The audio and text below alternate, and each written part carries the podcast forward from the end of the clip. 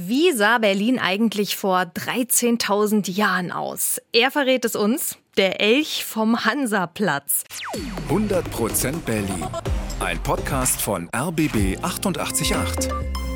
Gemeinsam mit zum Glück Berliner von Lotto Berlin. Heute geht es um eins der berühmtesten Tiere der Berliner Geschichte, den Elch vom Hansaplatz. Ne? Klar, den Hansaplatz, den kennen wir, der ist in der Nähe vom Tiergarten. Und hier lebte vor 13.000 Jahren ein ganz besonderes Tier.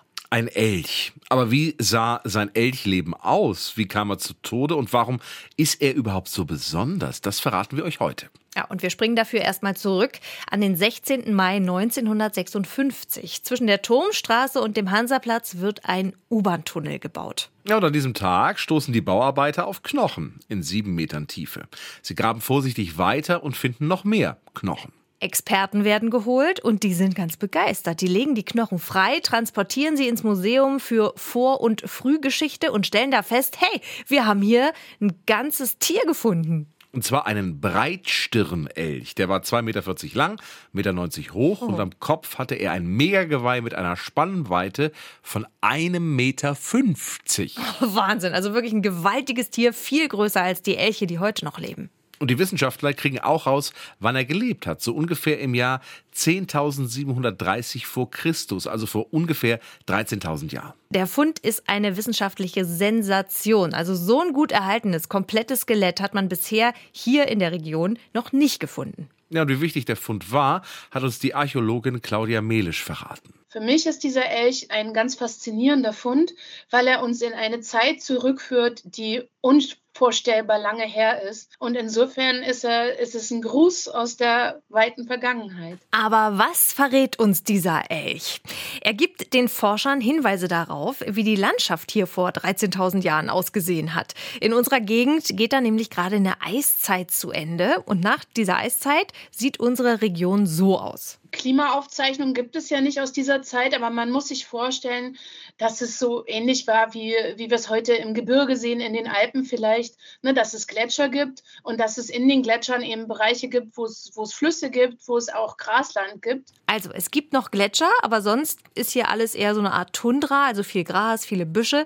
Ein paar Bäume und Wälder gibt es allerdings auch. Und das wissen wir auch dank des Elchs, denn für ihn sind das die perfekten Bedingungen. Er ist wahrscheinlich einer von vielen Elchen, die zu der Zeit hier gelebt haben. Und der Lebensraum dieser Tiere ist halt diese Eisgrenze.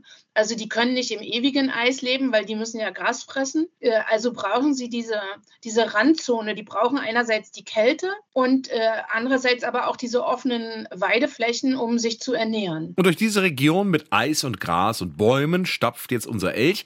Meistens ist er mit Fressen beschäftigt. Er futtert Knospen, frisches Laub oder Birkenblätter. Und auf seinen Spaziergängen trifft er auch viele andere Tiere, zum Beispiel Wildpferde, Hirsche, Rentiere oder auch mal eine Sumpfschildkröte.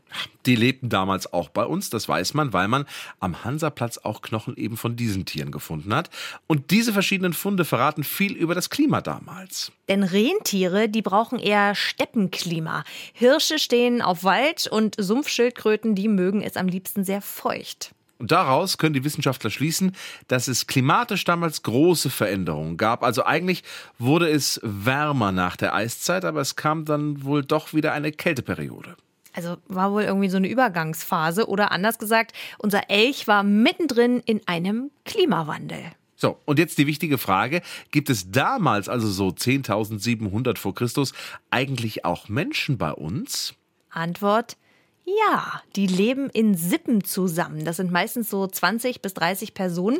Beruflich sind die Jäger und Sammler und wohnen in Zelten. Ja, jagen mit Pfeil und Bogen und so ein Pfeil hat eine Reichweite von ungefähr 50 Metern, also schon nicht schlecht für die Jagd. Die Menschen damals, die haben auch solche Elche gejagt. Das war eine fette Beute natürlich. Gutes Fleisch, viel Leder für Kleidung, viele feste Knochen für Werkzeuge oder auch Waffen. Aber keine Sorge, unser Elch vom Hansaplatz ist wahrscheinlich nicht bei einer Jagd draufgegangen. Jedenfalls haben die Wissenschaftler keine Verletzungen oder Pfeile oder sowas gefunden.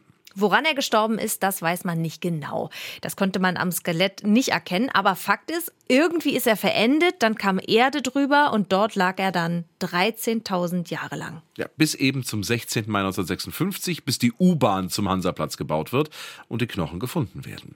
Und wenn ihr wollt, dann könnt ihr den Elch auch treffen. Der steht nämlich im dritten Stock im neuen Museum auf der Museumsinsel. 100% Berlin. Ein Podcast von RBB 888. Gemeinsam mit zum Glück Berliner von Lotto Berlin.